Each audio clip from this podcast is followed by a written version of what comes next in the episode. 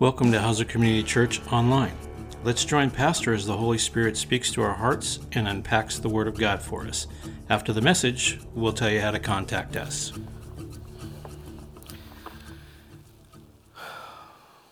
O sovereign Lord, creator of the heavens and the earth, King of kings and Lord of lords, we, we praise you. It's by your grace that we are here today. It's by your grace that we live and move and, and breathe. It's by your mercy that we could be called your children, Lord, and we, we thank you. God, we want to ask for your forgiveness, that you would forgive us of our sins, those who, that come into our mind when we think of, of our sins, Lord, but we ask that you would forgive us for the division that we allow into the body of Christ. We ask that you would forgive us for not loving the lost and for not sharing the gospel as you've called us to and in word and, and in, in deed, Lord.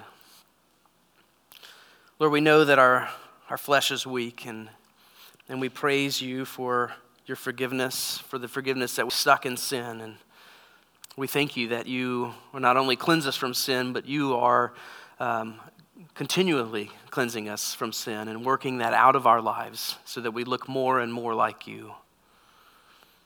Holy Spirit, we ask that you would guide us day by day to produce within us the fruit of faith and the fruit of love and joy and peace and patience and kindness and goodness, gentleness and self control.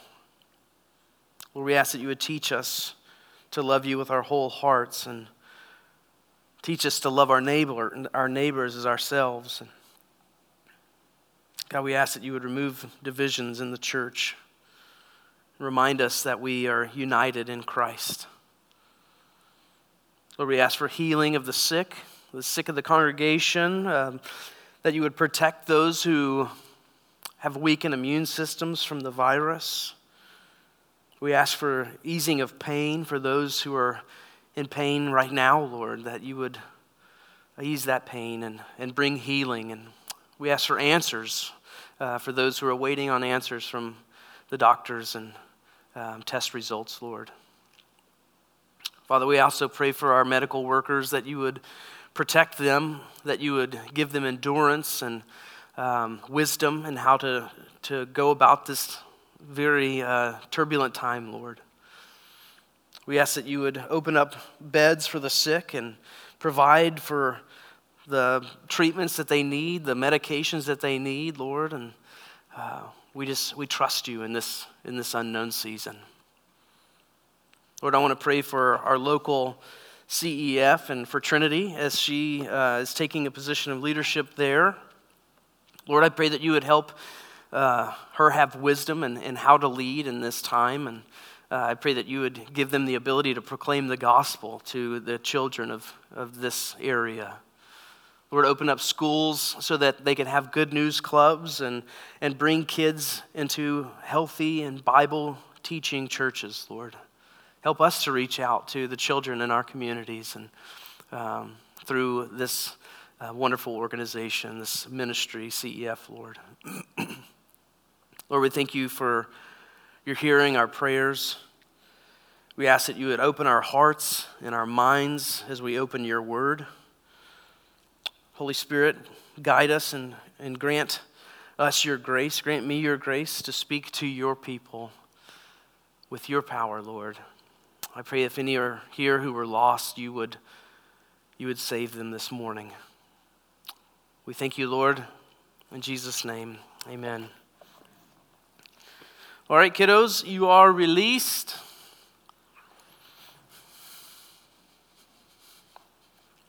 Everyone else? Turn to First Peter, if you will. We're going to continue our um, series on the kingdom of God.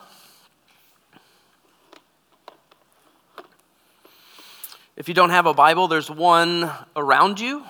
Uh, I just want you in the Word with me as we look at the text together.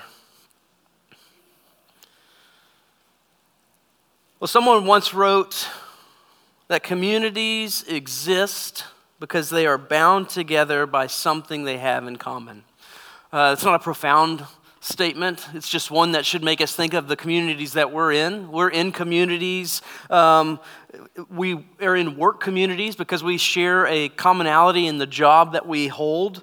Uh, we're in sports communities, quilting communities, hunting, golf. Uh, you, you get the idea. We, we gather together around something that we have in common. A lot of times, though, in these communities that we're involved in, uh, there, there's divisions within those communities. So we have a larger community that starts to divide, um, and we see that in the voting community. It divides because of different uh, political beliefs. We see this in, uh, in uh, activists they divide over what is the more important goal. Uh, we see this in sporting communities. We, there, violent fights break out because one team uh, is different than another, and uh, the allegiances are enemies. It's filled, our, our community is filled with natural enemies. Uh, different ethnic groups, slave and free, young and old, male and female. If you look at the disciples, you have fishermen, you have a tax collector who they probably all would have hated. They had a zealot who would have tried to uh, kill the tax collector on any other given day. But because they share in one Lord, because we share in one Lord, in one Spirit, and in one baptism, we are to love one another in spite of our differences because of our love for Jesus Christ. Our love for our Christian brothers and our Christian sisters is not based on how we vote, uh, how we uh, land on max, masks or vaccines, or even where we go to church. Our love for one another is in Christ Jesus and through Christ Jesus. It's this love for one another that reveals that we're the kingdom community. We're new creations. We have new desires. We have a new focus. But too often we see that the Christian community starts to tear at itself. We're at each other's throats. We start to divide over issues.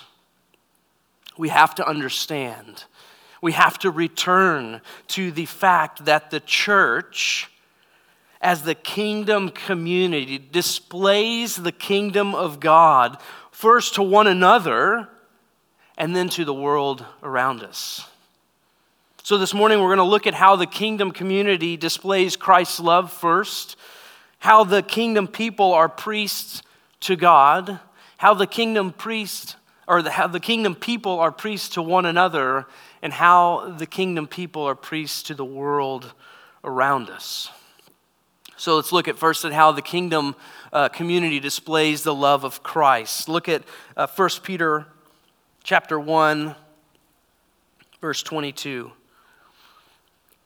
Peter says, having purified your souls by your obedience to the truth for a sincere brotherly love.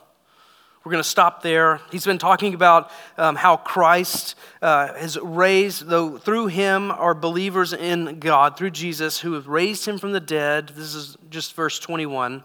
Gave him glory so that your faith and hope are in God.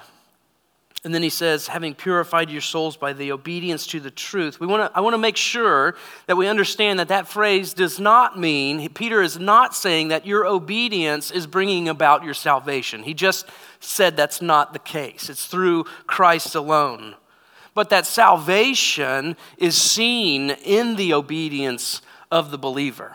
So that we've been saved, it is displayed in how we follow the King. We see Jesus says this if you love me in John 14, 15, you will keep my commandments. Um, we also see this in Romans.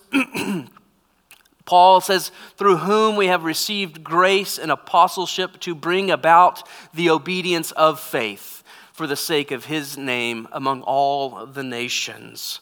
Again, in 15, 18, I will not venture to speak of anything except Christ, what Christ has accomplished through me to bring about to bring the Gentiles to obedience by word and deed. One more if you don't believe me. But has now been disclosed through the prophetic writings, is the gospel. It has been made known to all nations according to the command of the eternal God. Why? To bring about the obedience of faith. So we see that obedience is reflective of our salvation. And I want you to notice here that Peter says the goal or the purpose of this salvation, look at the text,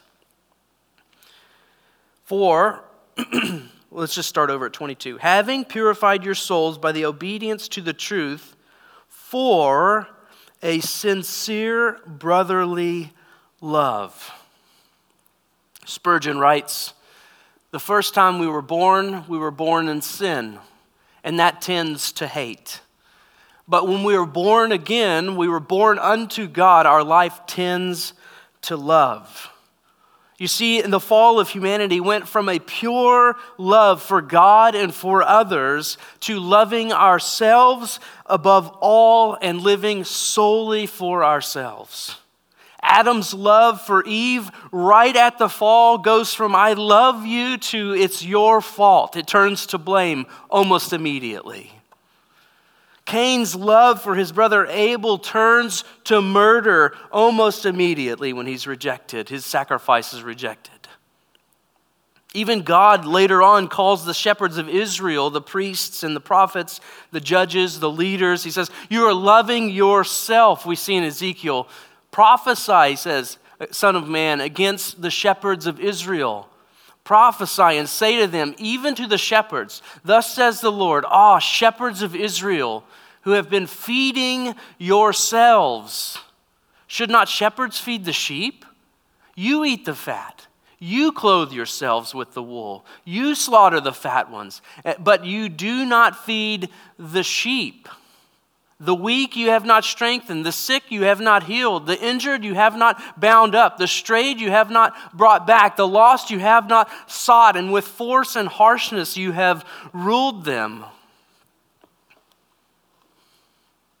So they were scattered because there was no shepherd, and they became food for all the wild beasts. My sheep were scattered. He says, Because you did not take care of each other, the leaders didn't take care of each other, and the sheep didn't take care of each other either. They were scattered because they were so busy loving themselves that they didn't love the kingdom community.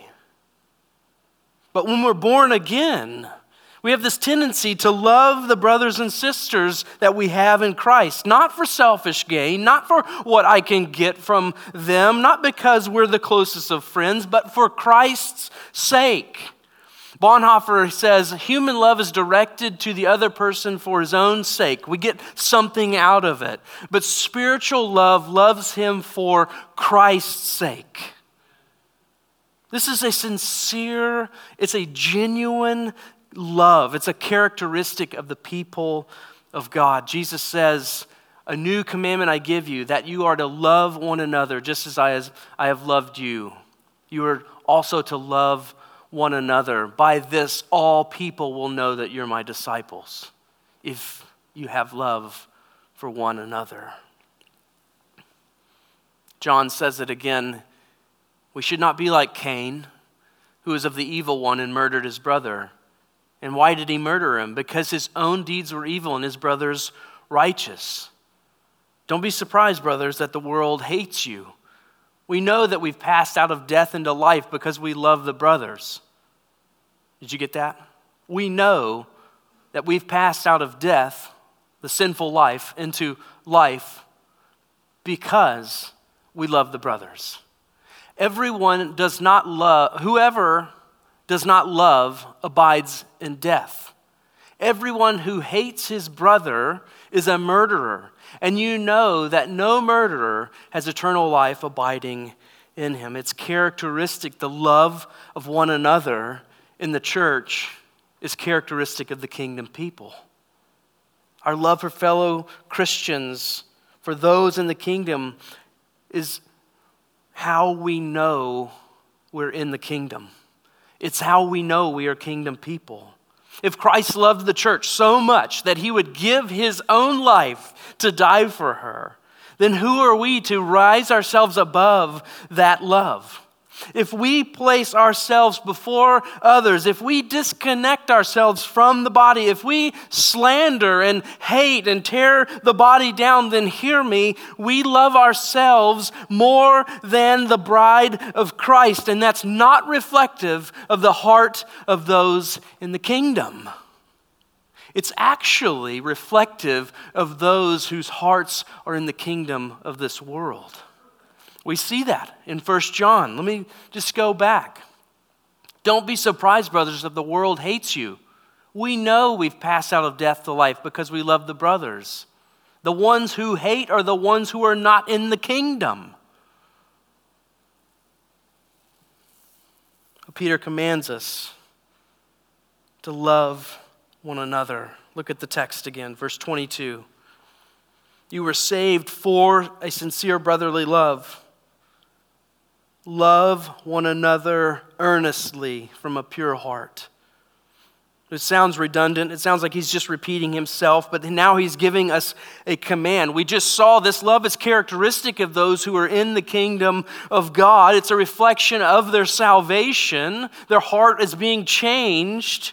But we're also here commanded to participate in this love. So that means that even though the Lord has changed your heart or is changing your heart, you also are obligated to be obedient to his commandment to love one another, to actively pursue love of the body of Christ. We can't just sit back and say, I'll just wait until I love everyone. We're too selfish for that. We have to actively pursue the body of Christ in love. So we say, I'm going to love the church because Christ loves the church and he commands me to love the church and I love him, so I'm going to love what he tells me to love. I'm not going to love the church because of what I get out of it or because of selfish gain or because I even get along with everyone. I'm going to love from a pure heart, a heart that has been cleansed of selfishness by the blood of Jesus Christ. I'm going to love from a heart that wants to love and serve like the King of all creation put on flesh and loved us so much that he would die for us. That's how I'm going to love the body from a pure heart by the power of his Spirit that's in me. I can't muster this up. If you think you can, just go for a week and then come back and tell me how well you did. And we have to see what is feeding this love. Well, he says, Go and love. Okay, I want to do that. So, what's feeding the love? Look back at the text. Love one another from earnestly from a pure heart, since you have been born again. Since this, it issues, it's rooted in God's prior saving work. It's not something I had before. I didn't have this as old creation. I was very selfish, um, still am, but it's being worked out of me. But he says, since you have been born again, you are new creations, church. You, are, you have new hearts, you have Christ like minds. And then Peter amplifies that in the next phrase. He says, You've been born again, not of perishable seed, but of imperishable. So he's saying, You're no longer this old person. You're no longer rooted in the first Adam who fell in sin, and, and, and then that created a, a tidal wave of sin afterwards. He says, You're no longer that person. You're now of the imperishable seed. You're now connected with the second Adam, the G in you to love Christ. With this desire now growing in you to love and sacrifice for his people. And this new heart and desire is fed by living, the living word of God that is making us new day by day. Look back at the text. You've been born again, not of perishable seed, but of imperishable, through the living and abiding Word of God. For all flesh is like grass, and all its glory like the flower of grass. The grass withers and the flower fails, but the Word of the Lord remains forever. And this word is the good news that was preached to you. Jump to verse 2 in chapter 2. Like newborn infants, long for the pure spiritual milk, that by it you may grow up into salvation, if indeed you have tasted that the Lord is good. The way that we grow is by the indwelling, living Word of God in us. We see in Hebrews 4:12 for the word of God is living and active. It's sharper than any two-edged sword. It piercing to the division of the soul and of the spirit of joints and of marrow and discerning this is the scary part thoughts and intentions of the heart so, as we come to the Word and we read the Word and we see this is what we're called to do, and the Word starts to cut and reveal the thoughts and intentions of our hearts, and it starts to uncover the reasons I don't love the church around me. It's because of selfishness in my life, because of pride in my heart, because of my hurt in the past, because of the lack of forgiveness that I have for someone in the church, because of anger of the past or the present. And God starts showing that to you. And He starts revealing this is who I died for. These are the people I died for so that you could forgive, so that you could, instead of being angry, you could show mercy. And you might be thinking, Greg, you have no idea what this person or that person has done or you have no idea how bad that person gets on my nerves. You don't know that they left the church for this reason or that. And I get it. Like, I do. I get it. Left to your own, you cannot forgive. You cannot show mercy. That's why you have to be renewed through the living and abiding Word of God. He doesn't say, since you've been born again, not a perishable, imperishable, or you should love one another earnestly from a pure heart, so good luck. He doesn't, it doesn't say that in here. He says, I'm with you. I'm, I'm making you new, but you have to participate with me in this. We need the Spirit to expose our hearts so that He can repair that broken part and we can love as He loves. And this abides, as in John 15, 5, I'm the vine, you're the branches. Whoever abides, lives in me, and I in him, he it is that bears much fruit. For apart from me, you can do nothing. You cannot do this apart from him. It's impossible to bear the fruit of unity in the kingdom of God without God producing the fruit in you. And on the flip side, we need to ask, what's starving this love in my life? So if the word is feeding this love, and I will start loving people because the word is dwelling in me and it's producing this love in my heart. What is strangling that love? What is starving that love? Well, Peter shows us. So, verse 2 or verse 1 in chapter 2 put away all malice deceit, hypocrisy, envy, and slander. And if you jump down to verse 11, he, he tells us those things, the passions of our soul, that would be what he just described, are waging war against our soul. So God is changing us, and those things are waging war and pulling us away from his desire for us. So, first, malice is starving this love. Malice is uh, not a word I use daily. Um, it means depravity, wickedness, a vice, evil, things like that. So, if, if we're feeding our old nature, if we're living for ourselves, then we're not going to be living for or loving other people. The primary focus in malice is myself. I'm only living for myself. Instead of living for others, I'm living for myself. So Peter says, put away, or more literally, rid yourself of all malice. Flee from sin, he's saying, because sin always tends towards self, never toward the other person. Even if it's for the other person, it's ultimately for yourself. The same goes for deceit. How can we love our brothers and sisters in Christ if we're deceiving one another? We can't. We're lying. We're, we're, we're distorting the truth.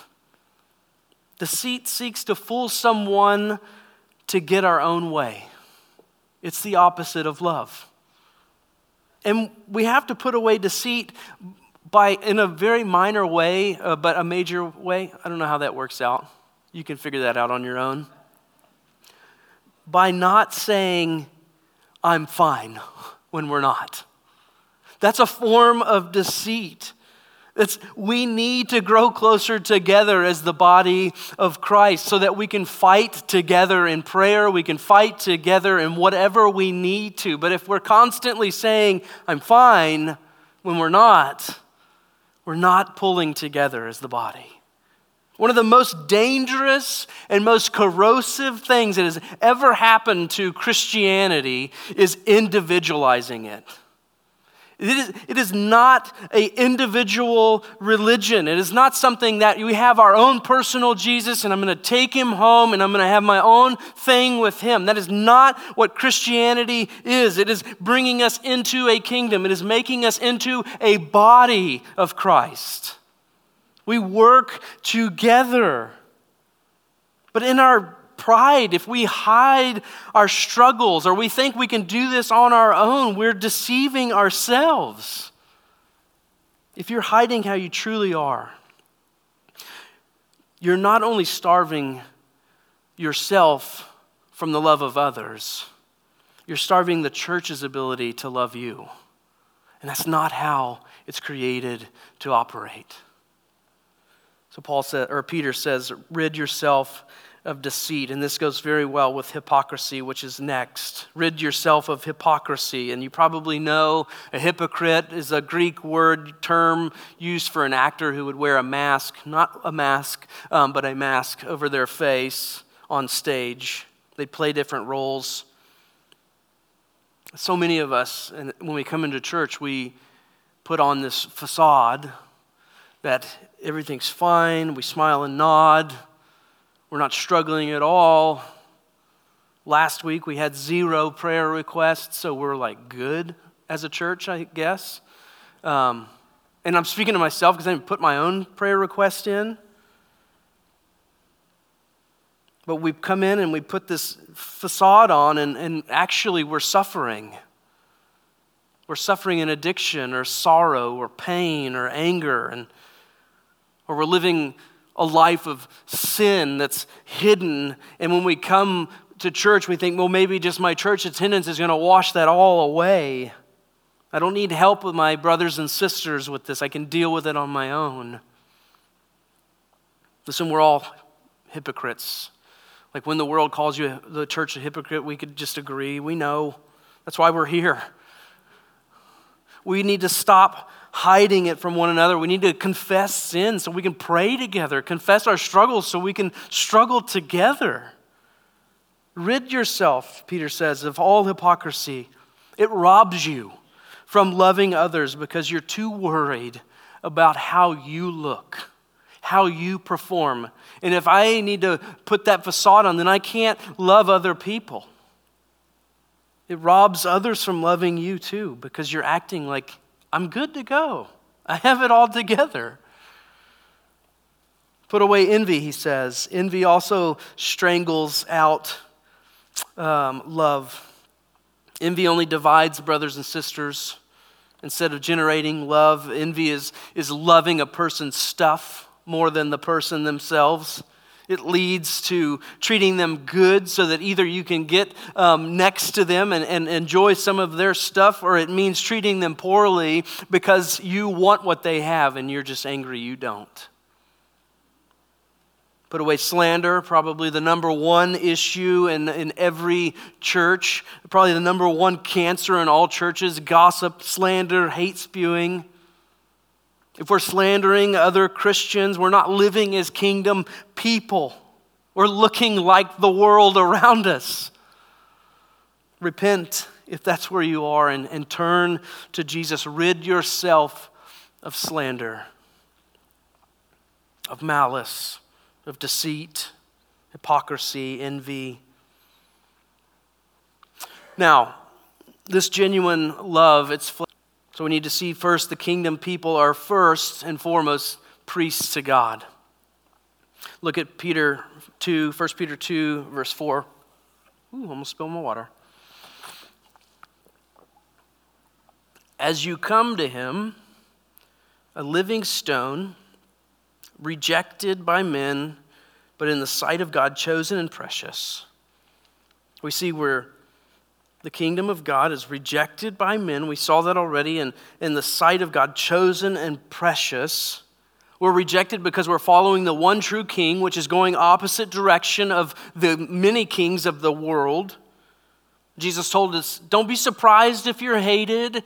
Um, don't be surprised if you're rejected. Don't be surprised if you're persecuted because I was hated and rejected and persecuted first. If you're following me, that's the way it's going to go. But I have chosen you by my grace and made you a royal priesthood. We see this again, not only here and in verse 9, but we see this in Revelation.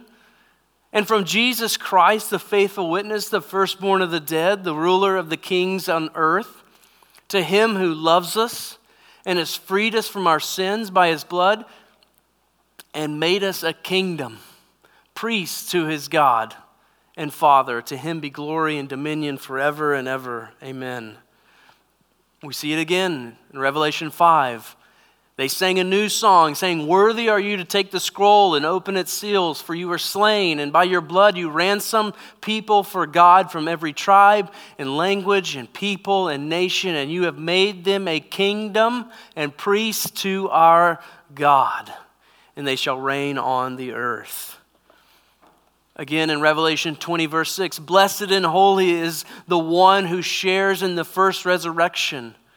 Over such, the second death has no power, but they will be priests of God and of Christ, and they will reign with him for a thousand years. We've been chosen and made royal priests. This is the same language that we saw in the garden he was to serve, Adam and Eve were to serve and guard the garden. That means that was the same language that we saw in the temple. They were to serve and guard in the temple. And we see the same things as the priests of God. We are to serve and guard in all the nations. We are to spread the gospel of Jesus Christ. And Peter describes us as these living stones. Let's look back at 1 Peter. You come to him, a living stone, that's Jesus, is rejected by men, but in the sight of God, chosen and precious. You yourselves, like living stones, are being built up as a spiritual house to be a holy priesthood, to offer spiritual sacrifices acceptable to God through Jesus Christ. For it stands in Scripture Behold, I'm laying in Zion a stone, a cornerstone chosen and precious, and whoever believes in him will not be put to shame.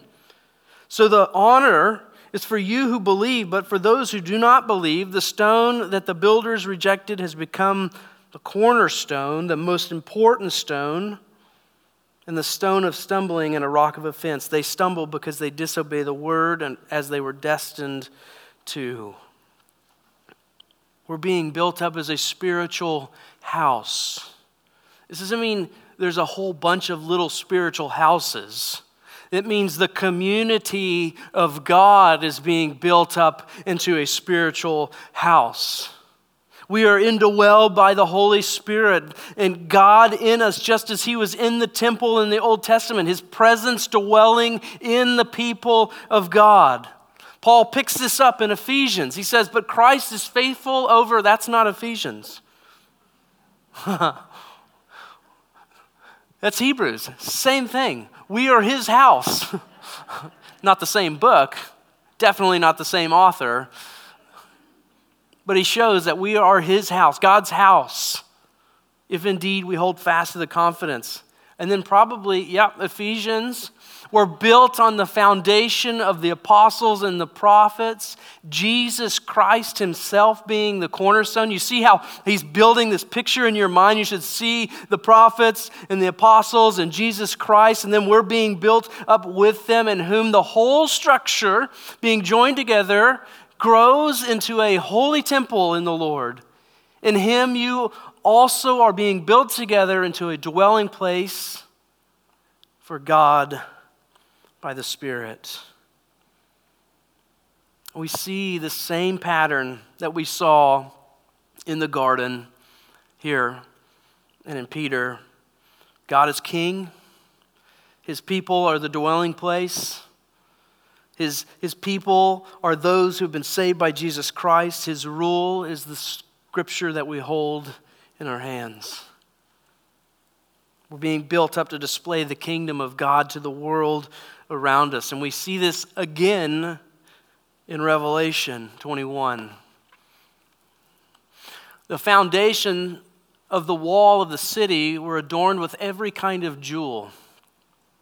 I'm not going to say all these correctly, so if you're a, uh, I don't even know what you call someone that studies rocks. Gemologist. I think you just made that up. Um, the wall of the city were adorned with every kind of jewel.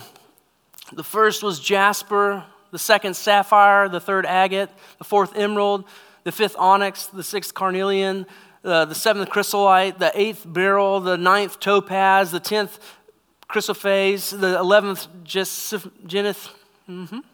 the twelfth amethyst. It doesn't matter what they are called. I think there's more. We got to keep going. Oh, no, we'll get there in a second. So get, we have this picture, right? And, and, the picture is of this every kind of jewel. Um, and we're looking at that picture. And then we just saw in Peter, we're being living stones. Uh, the same words are used there stone and Peter and uh, jewel. Those are the same Greek word um, used in both of those. But instead of living stones being built up in, in Revelation, they're now, instead of a, a, a temple, they're a city, and uh, the God is the temple. And I saw no temple in the city, for its temple is the Lord God, the Almighty, and the Lamb. This is the perfection of the Garden of Eden.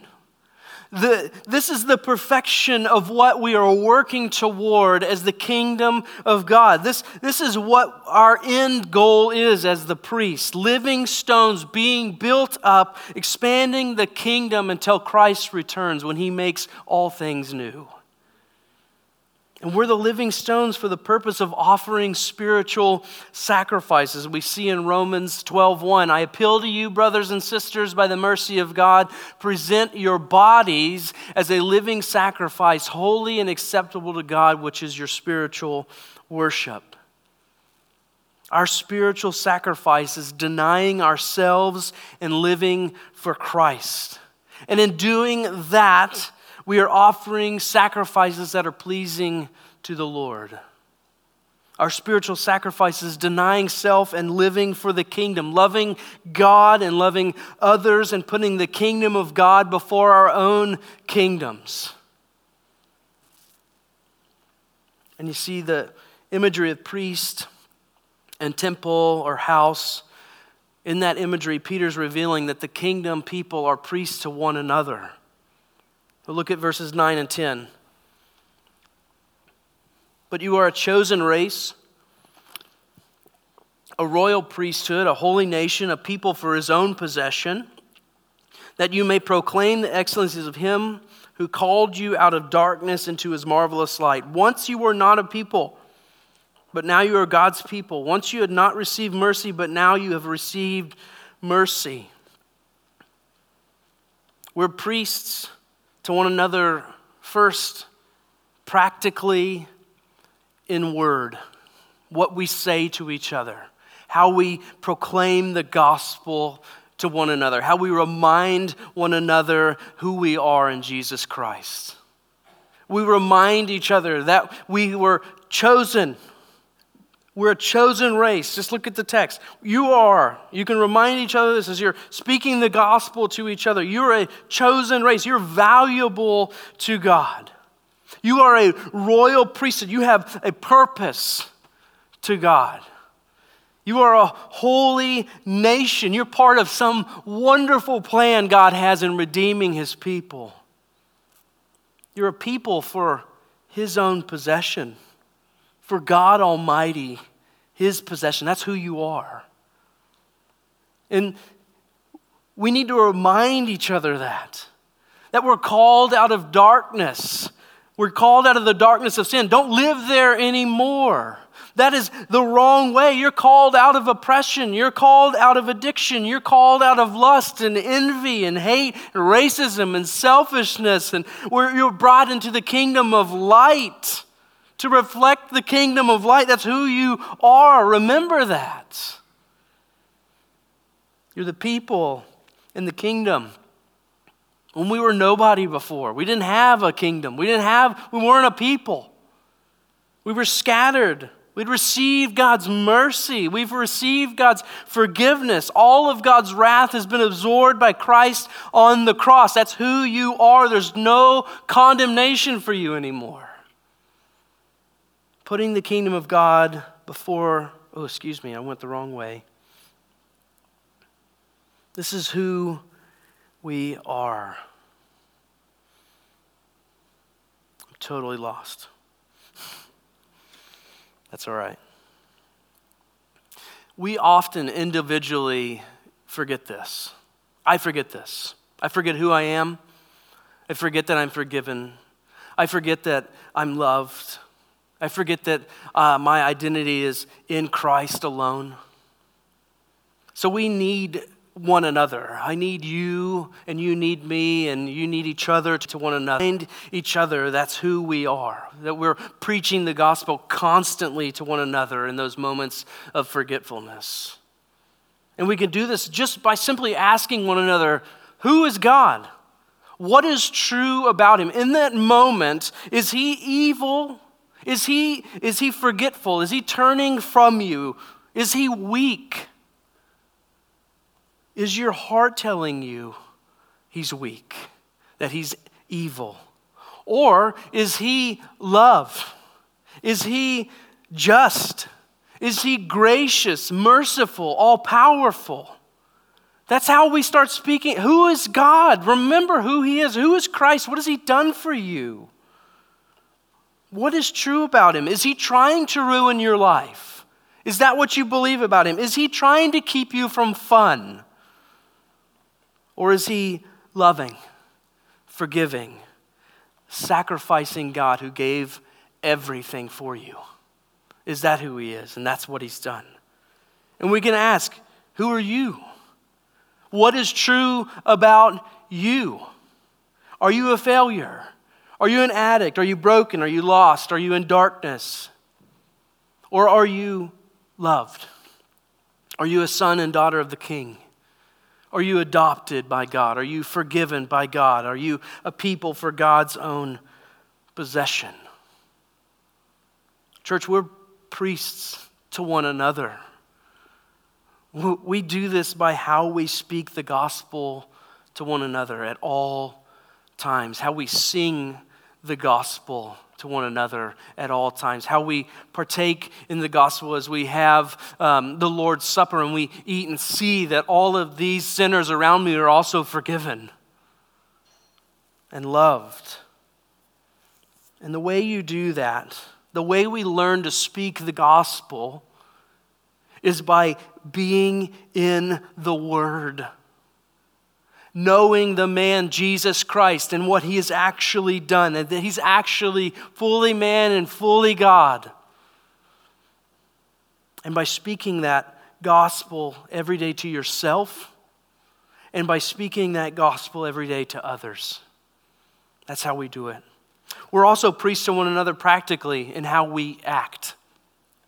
So we see this in 1 John little children, let us not love in word or talk but in deed and in truth. I don't just need you to say, hey, do better or um, remember this. I need uh, people in my life that are actually living out the gospel also. It's very easy to proclaim the gospel and not live it. James also picks that up. What good is it, my brothers, if someone says he has faith but doesn't have works? Can faith can that faith save him? If a brother or sister is poorly clothed and lacking in daily food, and one of you says, Go in peace, be warmed and filled, without giving him things needed for the body, what good is that? So, also, faith by itself, if it does not have works, is dead. So, we can't just be um, confessing, we need to be living Christians. Priests to one another in everyday life. Exhort one another every day as long as it's called today as, one, as none of you may be hardened, or so that none of you may be hardened by the deceitfulness of sin. We need to be for each other's hearts. Like, I don't want you to be hardened by sin, so I'm going to exhort you every day. I need to be in your life every day. How do we do that? It's simple do chores together, shop together, watch TV together, play board games together, do family worship together, walk the dog together, plant a garden together. Whatever you do every day, just involve people into it. Involve the church in what you're doing. And while you're doing that, you're teaching one another, you're exhorting one another. We are, just like it says in Thessalonians, admonishing the idle, encouraging the faint hearted, helping the weak, being patient because we need that grace from each other to all. Let the word of Christ dwell in you richly, teaching and admonishing one another in all wisdom, singing psalms and hymns and spiritual songs with thankfulness in your hearts to God. This is how we do it. And we're priests to one another by how we love each other financially. It says in Acts all who believed were together and they had all things in common and they were selling their own possessions and belongings and distributing to the proceeds to all as any had need again rejoice well i just cut that other one out doesn't even matter you get the point. There was no one among them that were in need. There should be no person in our congregation in need. Not we should take care of each other. That's how we are priests to each other. We take care of each other. We're to be priests of one another in mourning, rejoice with those who rejoice, and weep with those who weep. Sit with those in mourning, weep with them. We're priests to each other in crisis, bear one another's burdens, so fulfill the law of Christ. We don't just shake our heads when someone's in crisis and say, man, I can't believe they're there. We bear that load with them, we enter into that with them. We're to be priests of one another as disciples. He gave the apostles, the prophets, the evangelists, the shepherds, the teachers to equip the saints for the work of the ministry for the building up of the body of Christ. So the work of the saints is to disciple the saints. The work of the saints is to build up the body of Christ. That's not only the work of the apostles, the prophets, the evangelists, the shepherds, and the teachers. That's the whole body should be building up the body of Christ. We're priests one to another. And when we do this, we're living out the kingdom of God. We're revealing and we're reminding one another what the kingdom actually looks like. Get, I get to see the kingdom in you, and you get to see it in me. But we have to do this in community. Remember, Peter says, You've been saved for a sincere brotherly love. You've been saved to be in community in community, we gather together as the body on Sunday mornings, that's not enough. There's a lot of stuff that's going to go on between Sunday and Sunday in your life. We have to do community together throughout the week. We need to be together over dinner and over the phone and in the park and in small groups. We need each other. And then we go on mission as a community. We're going to see a lot more of point four next week. Don't worry, point four will be very short. We're kingdom of priests to the world around us. This is our mission. This is what we're called to do. We're, we're to make disciples and we're to go and tell others of Christ. But here in Peter, we see we're chosen, verse 9. We're a chosen race, a royal peace, priesthood. Whew, my mouth's getting, it's hard to say words right now. We're a chosen race, a royal priesthood, a holy nation, a people for his own possession, and we wish we could just stop there and enjoy and not do anything. That's how we want to live. That, that's an important word for us. You may proclaim the excellencies of Jesus Christ, who called you out of darkness into his marvelous light. That's what we're to do. We're chosen for a purpose. We're chosen to obey. We're chosen to make disciples and make more disciples. Adam was chosen to expand the garden kingdom. Noah was chosen to expand, to go to the corners of the world. Abraham was chosen to go into the land. David was chosen. Jesus was chosen. The apostles were chosen. You and I are chosen to go and proclaim the good news of Jesus Christ.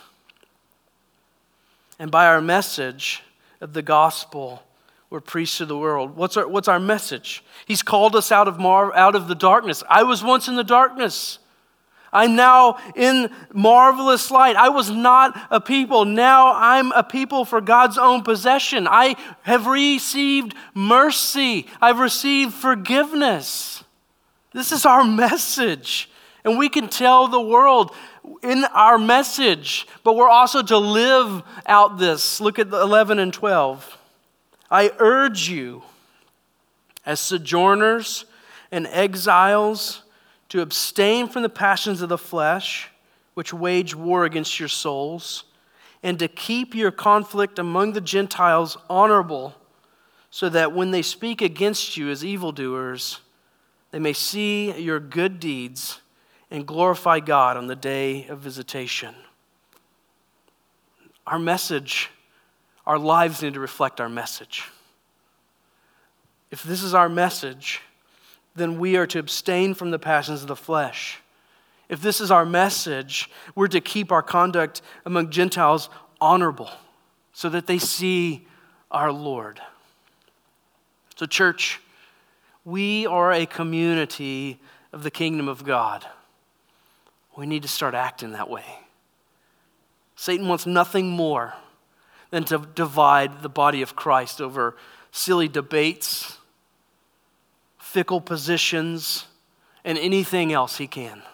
That's exactly what he wants to do. But he cannot divide us over the one thing that unites us, and that's Jesus Christ. If we're to expand the kingdom of God to the ends of the earth as we're called, we have to begin with our love for Christ and our love for one another in the body. Jesus said, For by this all people will know that you are my disciples, if you have love for one another. Let's pray.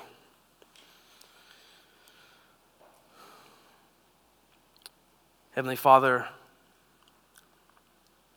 we thank you for your mercy and your grace. We thank you for your Son. We know that this word is hard. We know that we are selfish and we would rather love ourselves than others. But that's not reflective of the kingdom. And, and we want, we desire to love others as you love us. We want to have the mind of Christ. We want to be humble like you humbled yourself, and we want to serve like you served. And we want the world to look at us and say, I don't know what's wrong with those people, but I know that they follow Jesus. We can't do that without you. And I pray for my brothers and sisters in here, Lord, that you would anchor this word in our hearts, that you would give us the ability to love you and love each other. In Jesus' name, amen. Thank you for joining us at Hauser Community Church Online. Check back next week for the next unpacking of the Word of God.